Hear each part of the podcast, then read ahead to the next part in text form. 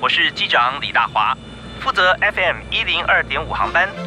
欢迎搭乘幸福商务舱，带您飞往幸福的地方。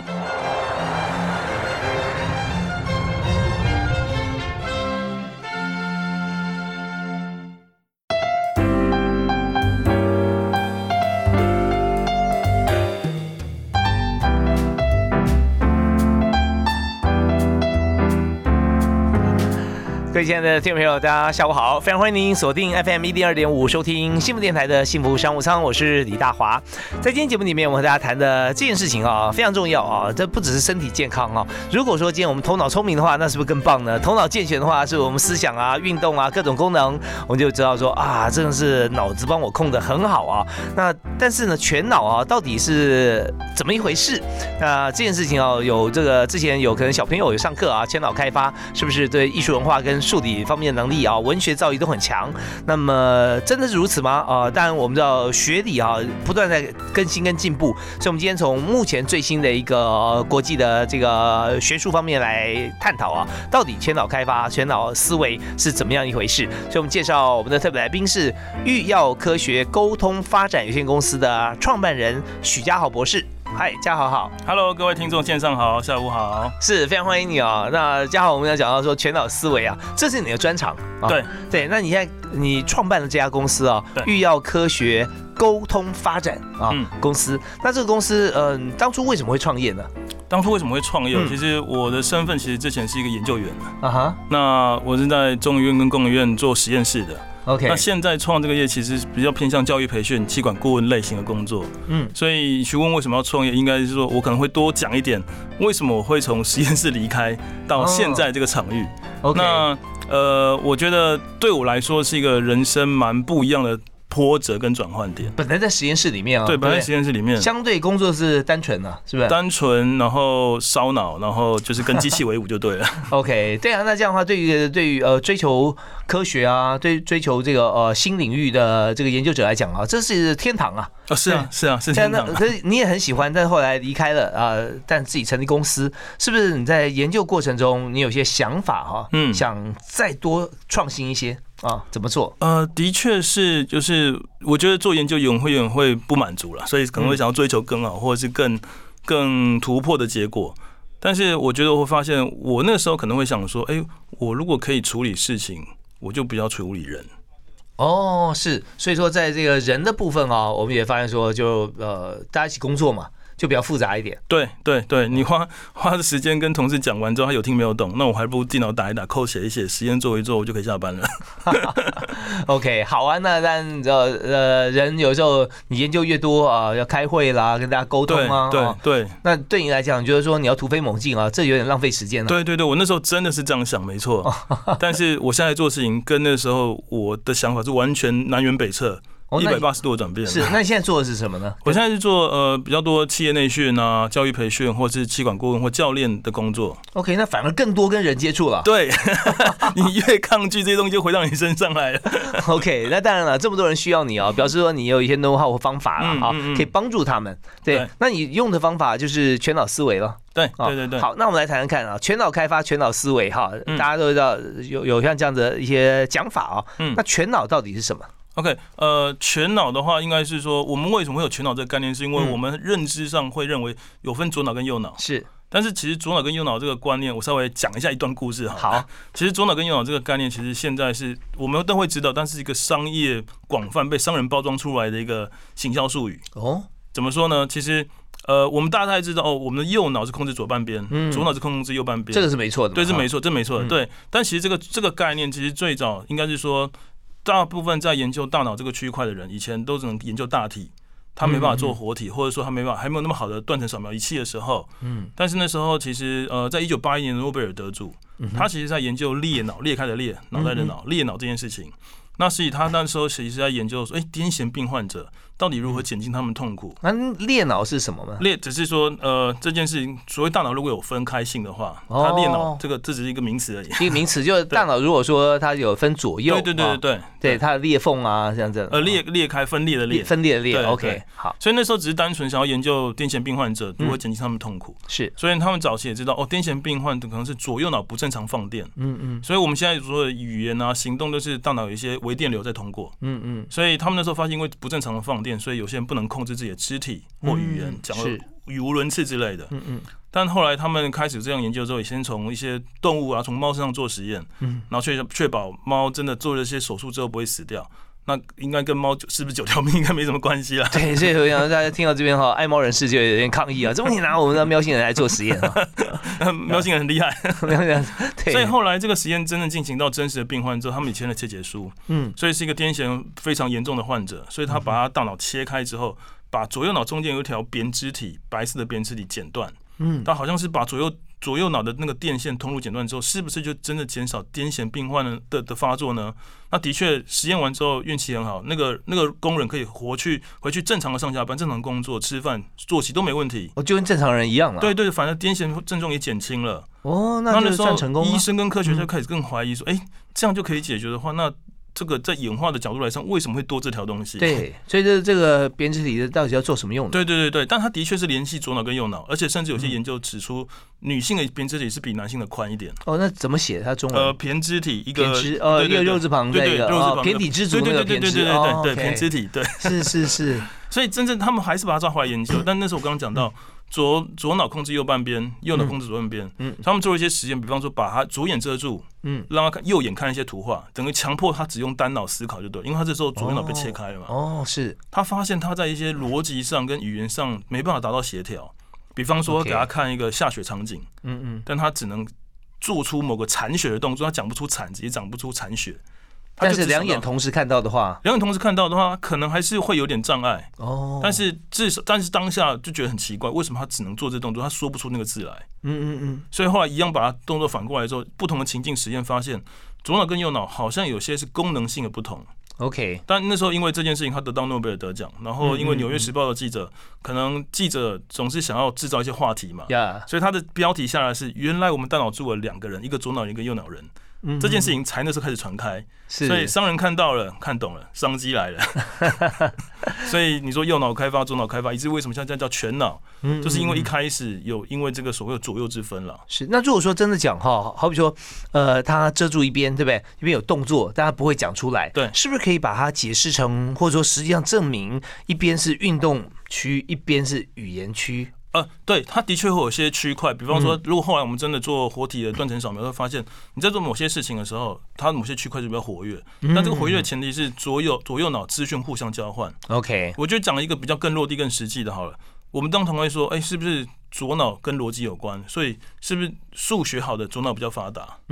这是一个好像从左右脑推出来的理论结论嘛。但实际上，很多学校真的做些实验之后，发现。其实没有，其实你真的是左右脑并用的情况下，你的数学推理，你在做数学题的时候，你需要推理，需要公式，需要计算，对，它是左右脑并用的情况下，你数学才会好。所以这样讲起来哈，就是说，是不是艺术家或者说在理工人才哈，他虽然可以做得好话，应该是他的胼胝体特别的通畅，左右脑的讯息跟电量传递的特别快速，有这个可能。OK， 好，我们今天借由我们今天特别来宾啊，徐家侯博士为我们来揭开全脑思维的迷思。那么第一首歌，我们请家侯兄为我们来推荐。我想推荐一首 Michael Jackson 的《Man in a Mirror》。Man in a Mirror 啊，那为什么推荐这首歌呢？我们稍后听完以后，继续回来访问今天特别来宾。育耀科学沟通发展公司的许家豪创办人。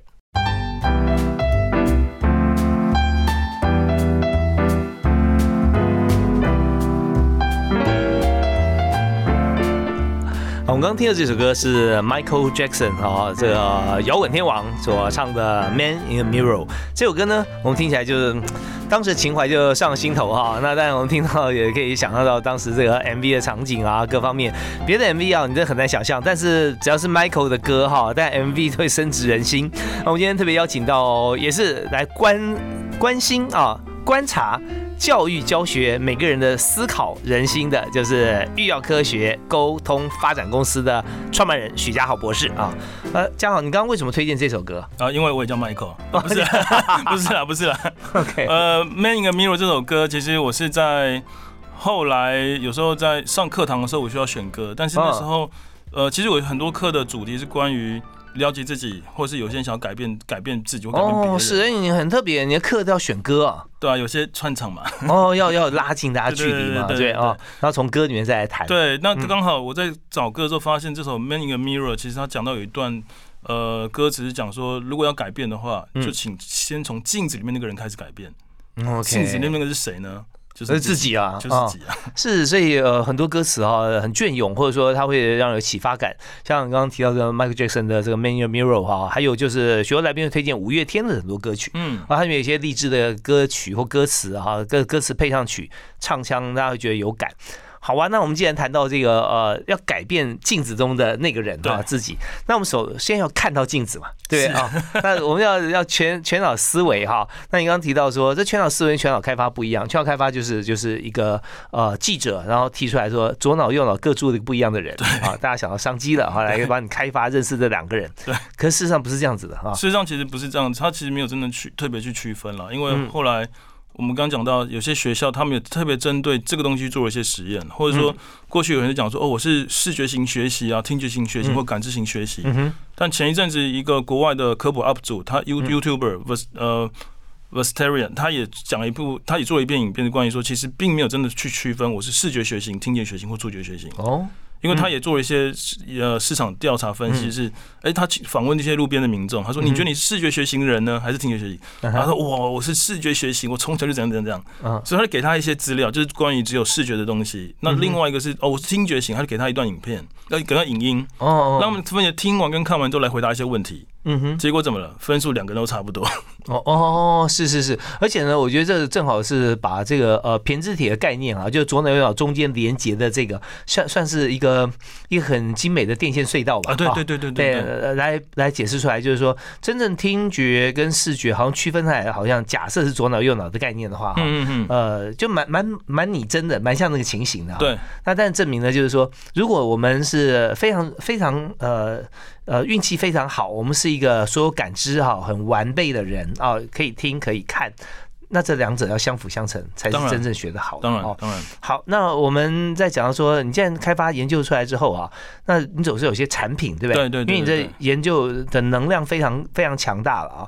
那开发出来的产品，你的客户是谁？那这产品要怎么用？OK， 这个产品呢，其实是美国的一个哈佛教授他设计研发出来的。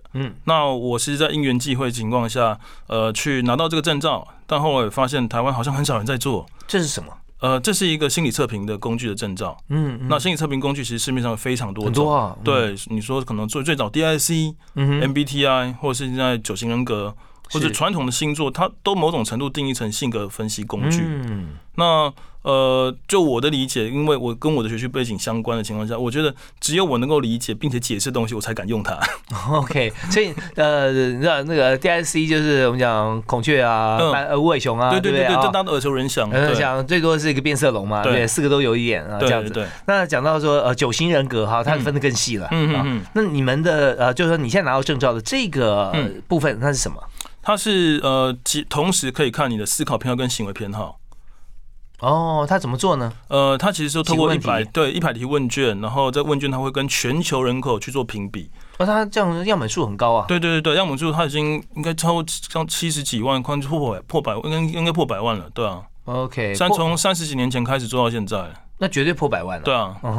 OK， 可能上千万都有可能。对，我不知道。对，我最后一次看到数据是70几万了。对，那应该是3年前了。是，那一般测评工具啊，我们看起来在差不多是100题以内，对，比较多。对，那做到100题哈，那真的要很有这个耐心，或者说你做起来会觉得说你很想再做下去。哦，其实它就是你最多花到10到15分钟而已。哦，所以他其实我觉得很多情境说你就是当下那个反应，嗯嗯，直觉，然后但是它不会太复杂。我这也要帮大家来这个提问一下，就是说我们常常做那个性向测验啊，就是左思右想搞半天，然后才写一题哈，它通常那样不会太准了、啊。对、啊、对、啊、对、啊，它就是还要优化，还要优化。就是说你要就是说你第一时间直觉感觉啊，你就选择了。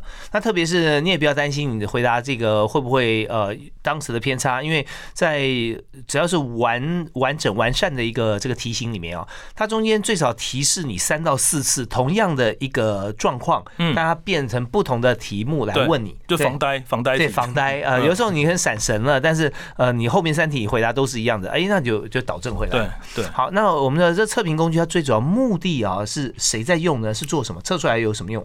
它一开始有在学校让教育界用。也有让企业主管用，甚至让企业团队能用、哦。但我觉得这边讲的一个很重要的区分是，很多测评就从我们小时候开始，都做了很多性向测验或能力测验，都是跟能力挂钩的。OK， 但是这个智商，或者是因为它的目的是为了让你看哦，你适合念什么科系，念什么学校，或者不要浪费教育资源，所以都是跟能力挂钩。Yeah. 可是全脑思维偏好看的是偏好习惯。所以这可能是我先天的 DNA 跟后天学习环境，那这也是另外一个话题了。这可能是在过往也很多心理学家做很多不人道的实验，来去证明到底是先天环境重要还是后天环境重要。这是哪些实验不人道的？就是前一阵子好像我记得是 Discovery 还是美国有些纪录片就讲到，在2战之后，有些因为家里小孩子不能抚养了，所以他们就把小孩子分到不同家庭去养。那时候这可能也许是为了追踪或证明到底先天优势还是后天优势重要。是。所以那个纪录片讲的是3胞胎，那其中一个是哥哥，他上了大学之后，其中一个兄弟，我忘记是哥哥还是弟，其中一个兄弟到了大学之后，他的室友突然跟他过来打招呼说：“哎，你怎么又回来了？”他想说莫名其妙，我才刚搬进来。然后后来旁边有人跟他讲说：“哎，你好。”他觉得莫名其妙，他这是突然失忆了呢，还是变成万人迷了？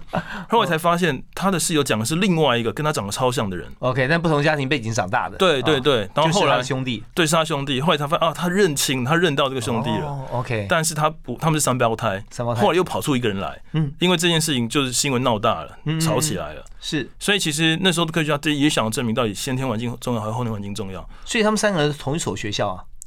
有其中一个好像不是同一所，但是美国大学可能是因为地广人稠，所以刚好在那个社区上 college 认识到的。哦，在那个大学城 campus 里面，对，认识到，就这么巧，就因为都同年嘛，然后就是看到跟你很像，我跟你看到一个很像的人，所以这个实验证明就是说，先天很重要，因为在不同环境长大，他们都要进同。那个实验其实因为一个实验不准了，可是后来有很多就是很多类似的故事，你可能听过。同一个家庭出来，但是可能哥哥成就好，弟弟成就不好。好，那这个部分呢，我们就休息一下，听一段音乐啊，继续回来谈。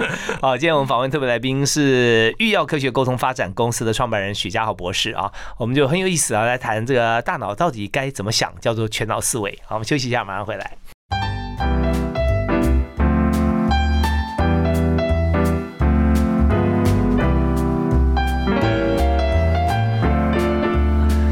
每个人不管几岁啊，都觉得说最了解自己的人啊，可能就是自己了啊。但也有人都觉得说，我是从别人口中听到我自己啊，我才晓得原来我是这个样子啊。但是在你听到别人描述你之前，你一定会觉得说你本来应该是另外一个样子。所以 anyway， 怎么样认识自己是很重要。我们今天就介绍一位好朋友，专门哈，他就是让你来认识自己。所以我们介绍的是许家豪博士，那他创了一个。育药科学沟通发展公司，那这家公司呢，就是利用这个透过科学的方式，让我们知道说怎么样跟自己、跟别人来做沟通啊，或者是。别人知道怎么样跟你沟通，是的，没错。对，我们今天讲的前面的部分啊，这很有意思的，讲说人怎么样认识自己啊，包含就是我们刚刚提到美国那个实验啊，3胞胎，他从小呢就跟台湾早期一样，家里面可能经济环境不好，没办法养活3个孩子哈，他就分送给不同的人，也许领养，也许是谁这样子，反正他们3个就是在不同地方长大，就后来大学的时候啊，又聚在一起了，对，是吧？3个人又考到同一所或者说附近的大学，啊。所以这个实验它说明了一点，是说先天方面啊，好像先天接近，尤其3胞胎啊，它大概发展成就好像差不多。他们可能会有相同的兴趣偏好或喜欢的颜色，或是择偶条件会类似，可是我觉得很多后天的发展是很多不控的，但是他这个实验其实就让他3胞胎在不同家庭里面长大。那我说这个实验比较不人道，是因为当时的美国心理这些实验者不只针对他们这一组双胞胎，可能有好几百组双胞胎、三胞胎、四胞胎，散布美国各地。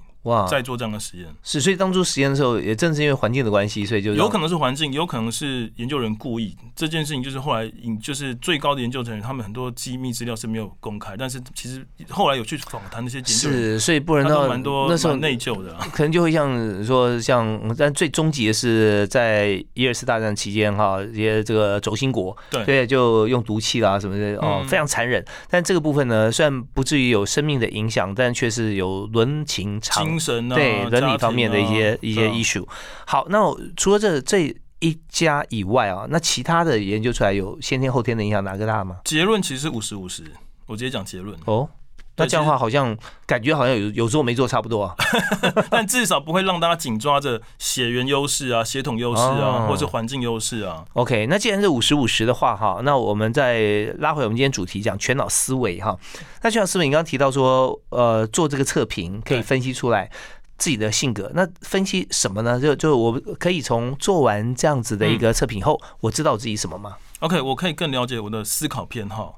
那思考偏好可能会泛指我的判断价值观，以及更容易让我有驱动力或是动力做某些事情。举个例子来讲好了。好，我之所以这么喜欢做研究，可能会跟我的蓝色思考偏好有关。那这个思考偏好其实它就是一个分析偏好的思维。什么是蓝色思考呢？对，它是里面的定义叫蓝色，那蓝色叫分析偏好。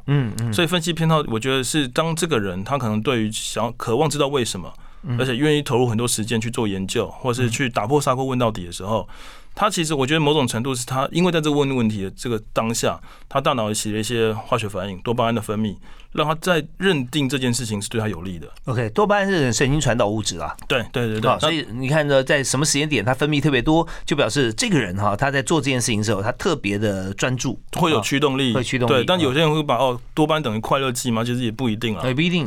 对，所以只是当我在这件事情投入的时候，甚至所谓的心流状态都比较容易出现。心流是什么 ？Flow， 心流是另外一个心理学家他发明的一套词。那想象一下，今天 NBA 球员，他总是能够0秒出手，是，然后或是很多作曲家贝多芬或莫扎特，他们能够把他能够作曲做到忘我，的那个状态叫心流的状态。那是所以他很多人都要研究我如何进入心流，我会让我的员工进入心流，我如何让学生进入心流，让他学习的更有效率，或不是学校废寝忘食。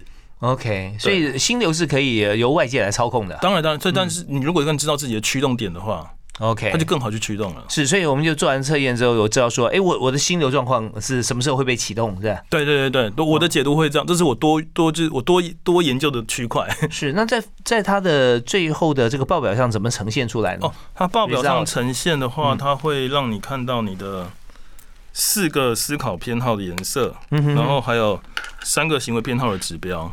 OK， 对，我们这边可以现场看一下。是我可以看到啊，那不好意思，听众朋友可能没办法看到，我可以描述一下哈。对，就是说它是一个像是球形哈，一个圆，像圆饼图一样啊，但它也有分4个区块，4个颜色，对，蓝色、黄色、红色、绿色，对啊，那4个颜色，那它的大小，它每个颜色代表一种思考偏好，对。所以你刚刚说蓝色是代表蓝色分析，对，黄色呢？黄色概念，好，那红色人际关系啊，绿色结构啊，对。那有没有说最好的一个情况啊，大家趋向是怎么样是比较 OK 的 ？OK， 我觉得这个测评工具它真的要带出来，就是我觉得每个测评工具都会这样讲，没有一个最好的报告或最坏的报告，它就是当下呈现，就像我照镜子呈现出来的状态，是，就是我只是透过这个工具来照到看我的行为跟思维偏好状态长什么样子，所以今天可能我鼻子大一点，或鼻子小一点，或头发长一点、短一点，就是我看到这个结果。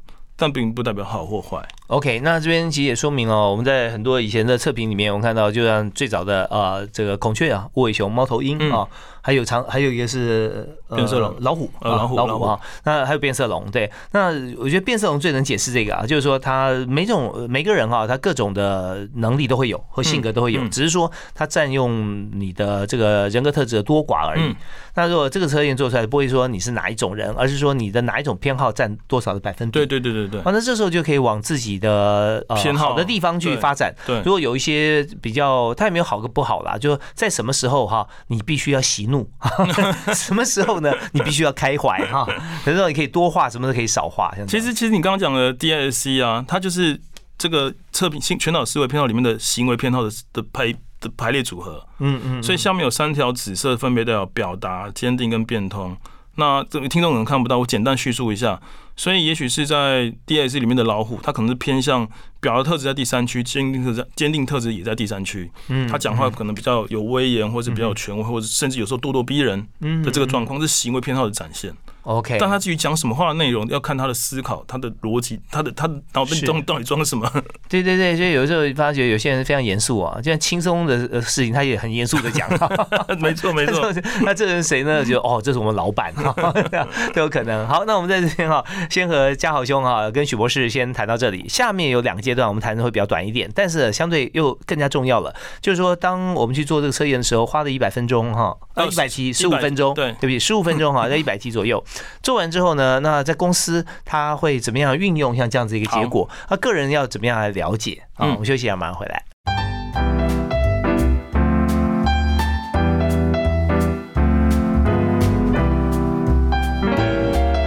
好，我们现在在21世纪啊，我们越来越能够认同，就是说人他不是只有一种性格啦，就把它贴个标签，他是比较凶啊，他是比较温和啊，他就是比较软一点啊，哦，或者他能言善道，就是光鲜亮丽。我们也知道啊，每个人在 timeshare 的24小时里面，他可以扮演很多不同角色。那我们在工作时候啊，或者生活上，我们怎么样掌握自己的优势啊，可以来做。现在做最新的测验啊，这个测验是我们刚刚听起来是真的，我接触的蛮新的，所以跟许家豪博士来请教啊，跟他请益什么叫全脑思维，所以做出4种不同的人格特质以后，看他在你的生命中的这个占比啊，那怎么样来发挥？所以我想说，你的客户都是公司嘛，大部分公司，那公司拿这个结果哈，从做出来的结果，他要怎么样运用？哦，好，我就举一个最近我碰到一个客户的案例好了，就真实案例。所以那时候是帮他们做团队企业内训，那企业内训的过程中，就会整个课都上完的时候。老板突然发现一件事情，就是他有想要把某个员工，调到其他部门去，不同的职位去。哦，所以你做实验你也上课嘛，哈？对对对对对，是。那你上课是上哪一方面？工作坊，那可能是跟团队沟通、绩效管理，或者是建立信任。是先做测验还是先上课？测验有了，但它会融合在课堂的每个环节。那每个人也知道自己的这个倾向嘛？有时他会一开始不知道，后来是透过活动知道，才看到自己的报告，有种恍然大悟的开箱的感觉。OK， 这很有意思啊。好，那我们在上课啊，上课以后，你说最后，所以那个老板他说，他想把某个 A 员工从行销部门调到业务部门去。因为他的思考偏，我们刚刚讲到那个员工的绿色偏好是比较明显的哦，规划型，对他的结构偏好比较明显，所以他可能对于 SOP 或他的细节掌控，他是倾向这样子。可是他当初是应征行销哦，老板也多问，为什么？可是你当初来应征行销，他说因为老板你开的是行销缺啊，我上一份工作是做行销，所以好像我的理所当然，我大学毕业了，我第一份工作、第二份工作都跨不出去。可是老板说，那我今天看到你的报告之后，如果给你重新选择，这种比较后勤业务或是需要细节的部分，你想做吗？他说他其实也真的想要开口，但老板你先开口了。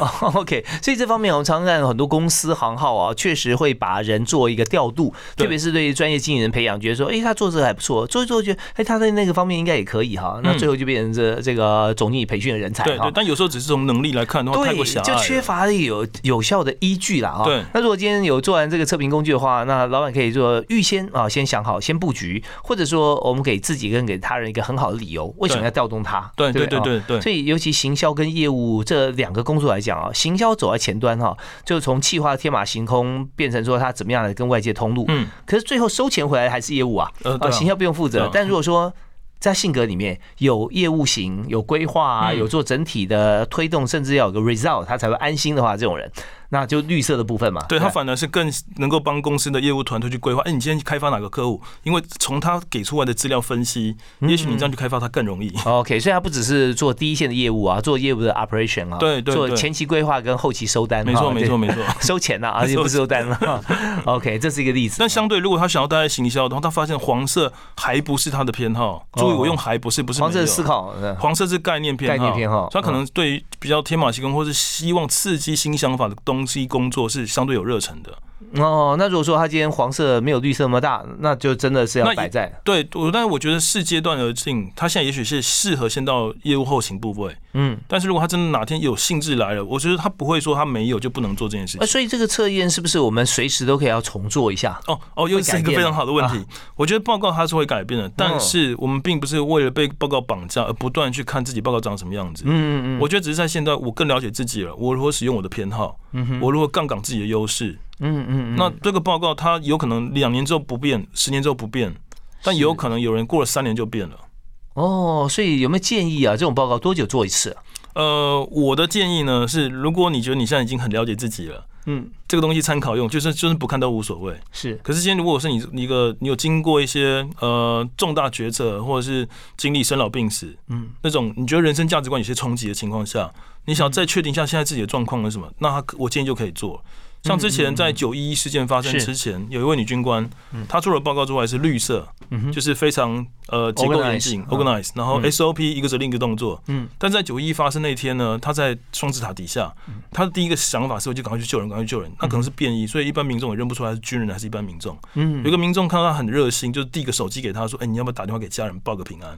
她下意识才想到，对哦，我怎么都没有想到我的家人朋友。是。然后他开始反思这件事情，是上帝给他一个 sign 吗？还是说他接下来为什么要做这件事情？所以后来他做了第一份报告，发现他的红色偏多了，红色人际标冒出来了。OK， 他开始思考我的人生意义跟定位是不是该有不一样的选择。是，所以真的很多重大事件发生之后，人会转性，然后甚至转职了。对对 对，在这边曾经也在像我在人银行在这个当总经理过程当中，有一个测评工具啊，九大职能星。就是有一位老师哈，就是他因为这个测评哈，他救了一个学生回来，因为他们在大一做过一次，大四毕业的时候还在做一次了哈。那而且是1年之内不能做2次的。就第一次做他这个活泼开朗，非常热情啊，但是大四看就是啊，他觉得说非常灰暗啊，做完之后一看怎么性格判断这拿错了吗？就没有啊，就会跟他联络啊。他那天就是因为感情纠纷加上家庭的因素啊，几乎要就寻短 ，OK， 所以就打电话然后去陪他，然后救回来这样。所以确实真的会改。好，我们这边再休息一下，稍后回来我们就谈谈看，在经营像这样子一个高度智能的一个产品的过程里面哈，你有没有受过什么样的挑战哈？还有就是说你最难忘的部分啊，以及如果现在你对年轻人的一些好像求职啦或个性，从这边看起来有没有一个趋势性的发展？现在年轻人如果要求职，必须要具备哪些元素啊？好，我们休息一下，马上回来。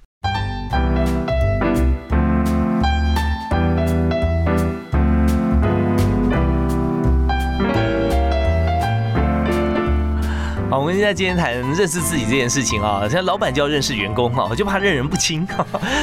但知人善任这个做法啊，我们可以透过长期的观察或者自己的经验，还有就是非常准确的测评。所以今天我们就来探讨这个新的测评啊，这是由许家豪博士啊，他现在在国外啊，这哈佛教授研发出来的嘛哈，然后还要有相当证照啊，要取经回来帮所有的企业来做。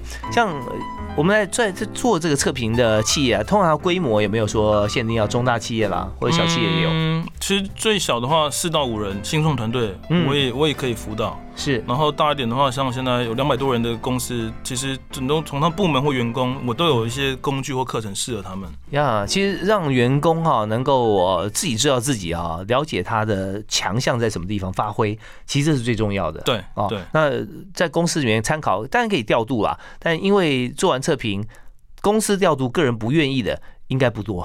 因为他自己就是这样的性格的人嘛。好啊，那我就想说，现在这么多的测评工具啊，有很多的公司。那当你在做完之后啊，大家也会对你提出一些像问题啦啊，或者 challenge 啊，你有碰过一些挑战？有。什么挑战？最直接的学员可能会质疑说这个测评准不准？哎，好像这个准，为什么好像那个不准？那我觉得其实我当下并不会去挑战说他的准不准这个认知，我觉得其实最直白就是你觉得这个报告来形容你自己够不够透彻？你觉得我们可以做这个报告来了解你的自己的样貌% 多少？所以其实也是让他，我觉得重点是再让他跟报告做连接。因为有的时候测评是这样子啊，就做出来之后啊，准跟不准啊，有的时候会流于主观，也就是说他自己其实内心是这样，可他不愿意接受跟承认，他觉得这不是我。对对对对对，或者别人的解读，对，让他觉得有点被标签化的感觉。我是领导三军的统帅啊，怎么做起来我是这么柔弱啊？对啊，对对，他就不愿意相信啊，这也是有的。对，那我想在这边提一个问题，就是说，我们讲全脑思维哈，我听说像这样子的一个做法，它可以解决团队冲突，然后提出策略。对，这个怎么做？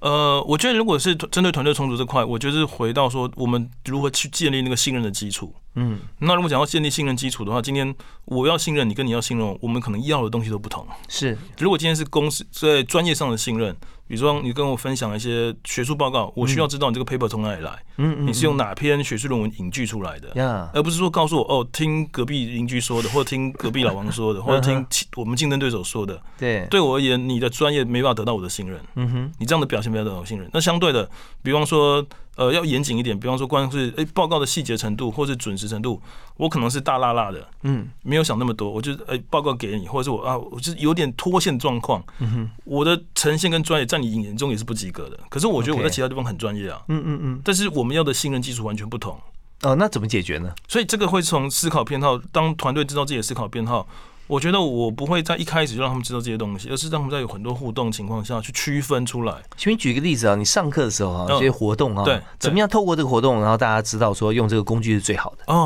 ，OK， 有些活动练习啊，可能我会一开始先把一些思考偏好很类似的人聚在一起，但他们当下不知道，嗯嗯，但是他们可能已经是认识的人或不认识的人，嗯哼，但是再给他们一个题目或者是一些东西讨论，他发现我们这一组的共识很快就达成了。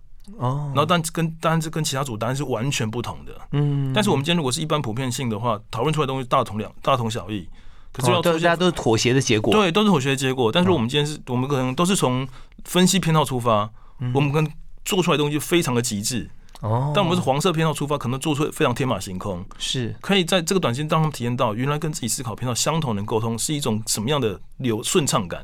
有没有一些做出来的时候大家都非常保守？所以也很突出啊，因为大家都有很精进的一些想法，但他们就这样就好哦，大家会被归在某一组里面，对，这样的人就会出现在某一组。哦，那这样是哪一类型的人？可能是绿色偏好比较明显哦，对，他们就是比较安全牌一点，是规划没有错，但他不是激进的规划，对对对对对，他就是安全、保守、安全，然后谨慎、细节的部分。比方说规划一个行程旅游好了，嗯。蓝色分析偏好可能会规划说，去这个景点的理由为什么？可能是因为10大推荐，或是 Discovery 推荐。但绿色规划是你要先有预算、行程、时间表、人数、可行性、方案 B、方案 A 是什么？它的面向完全不同。OK， 其实这有变简单的来讲哈，很简单来讲就是说 ，Yes 型人格跟 No 型的人格。啊，那这不是哪个学理说，这是我说的，就很多事情啊，大家从不拒绝别人，是吧？好啊 ，OK， 没问题啊。大家老板看到这种人，觉得说很好配合，嗯，然后会愿意给他机会，嗯，那 No 型的人跟什么啊，这要小心，这要不怎样，有点像魏征啦，啊，都专门用死来见皇帝，说你不行这样啊，你绝对不可以啊，这所有都是要在最安全的规格底下，所以你问他第一时间答案都是不要。对，不好啊。对，那但他真的不好相处吗？没有，他是很严谨。对，所以在这边我们看到这两种不同人格在一起啊，就不会有什么火花。他也可以有火花，他的火花就是对立哦，不见得是对立，不见得对立。我觉得是如何在知道这些东西之后，我们重新沟通共识是什么。哦哦，所以今天沟通共识出来之后，我可以用我的方法来贡献，你用你的方法来贡献，我们不会互相打架。太好了，所以我们做出来之后，这个老板就知道说，经过像这样几场的。因为不止一场嘛，对，几场的互动沟通，还有换组换人，对对对，然后就知道说我们要怎么样来达到共识相处，而且结果是好的，对对。好，我们在今天非常感谢哈，这个育瑶科学沟通发展公司的创办人许家豪博士啊，跟我们来分享这么多他现在引进的这个最新的测评。那有没有给年轻人的建议？以现在我们看到你在这么多公司里面做测验哈，那你觉得如果说年轻人要去应征面试哈，你觉得他需要有什么样的心境啊？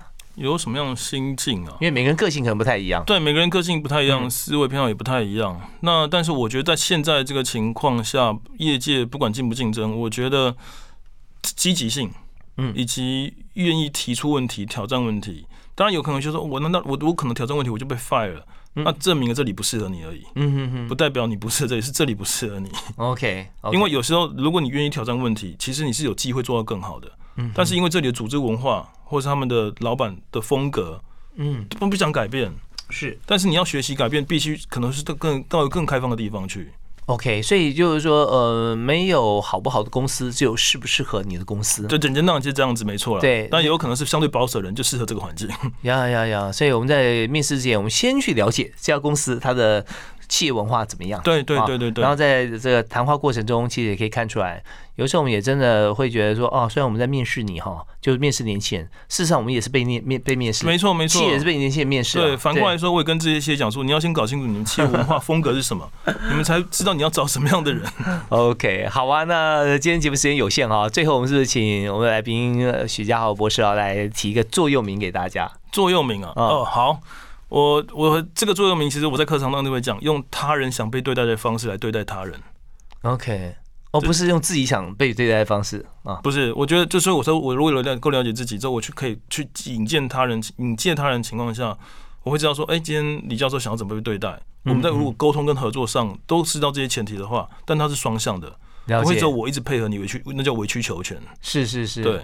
OK， 所以这也就是再度我们要高举 user 端的思维啊 ，UI UX 啊，对对对对，对不对？没错没错。如果说我们把 user interface 啊，他喜欢用什么样子的方式对待，然后他过去的经验是怎么样是好的，那我们符合的话，那相信我们在沟通交往的过程中一定可以一帆风顺。没错没错没错，对啊，而且人性是肉做的，对他这么好，他一定也会对你好的啦。对对对对对。好，我们也非常感谢啊，今天来宾啊。